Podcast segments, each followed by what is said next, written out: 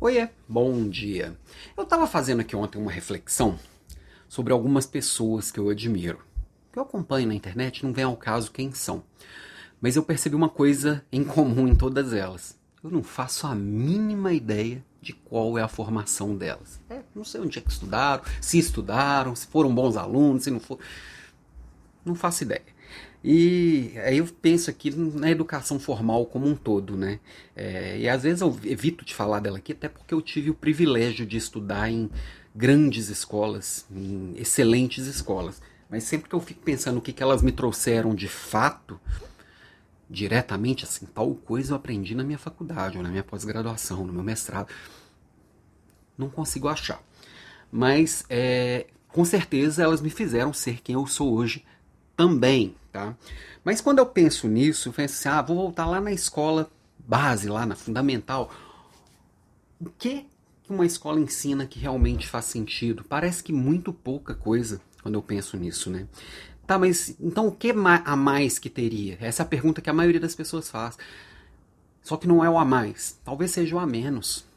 A gente está com tanto conteúdo e, e muitos deles, assim, pensa é, é, talvez quem tenha filhos na escola aí, no ensino fundamental, no médio, vai saber isso melhor do que eu. Mas pensa quando você estudou ensino médio e o seu filho que está no ensino médio, tudo que você estudou lá atrás, X anos atrás, seu filho estuda hoje e mais coisa.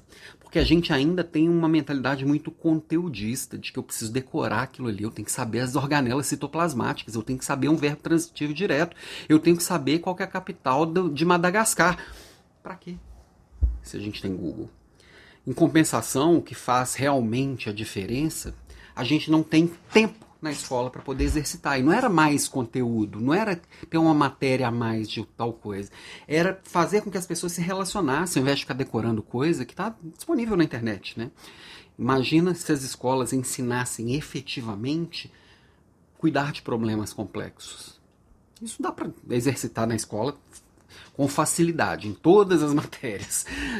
Eliminava metade das matérias e dava problemas para as crianças resolverem além delas curtirem pra caramba, que eu tenho certeza que curtir, elas iam desenvolver uma habilidade que ia funcionar para qualquer coisa que elas, quisessem, que elas quisessem fazer na vida delas. Outra coisa, saber negociar, saber vender. Não tem escola que ensina, não tem faculdade que ensina. Qualquer coisa que você faz na vida, pode ser um médico, pode ser um programador, pode ser um líder de qualquer empresa, você precisa saber vender, se vender, e aqui no Brasil a gente ainda tem vergonha de falar que, vem, que, que, que é da área de vendas. É, ah, o, pode, arruma um emprego pro meu filho, pode ser de qualquer coisa, até de vendedor. Não, a pessoa que sabe vender, ela se dá muito bem. É uma, é uma habilidade que diferencia muito as pessoas. Porque dava para ser na escola? Dava. Dava para ser na família? Dava também. Agora, é só pensando mesmo, assim, a escola é importante? Pelo que a gente aprende lá? Sim, não necessariamente que aprende na sala de aula. Pensa nisso aí, ok? Beijo para você, bom final de semana.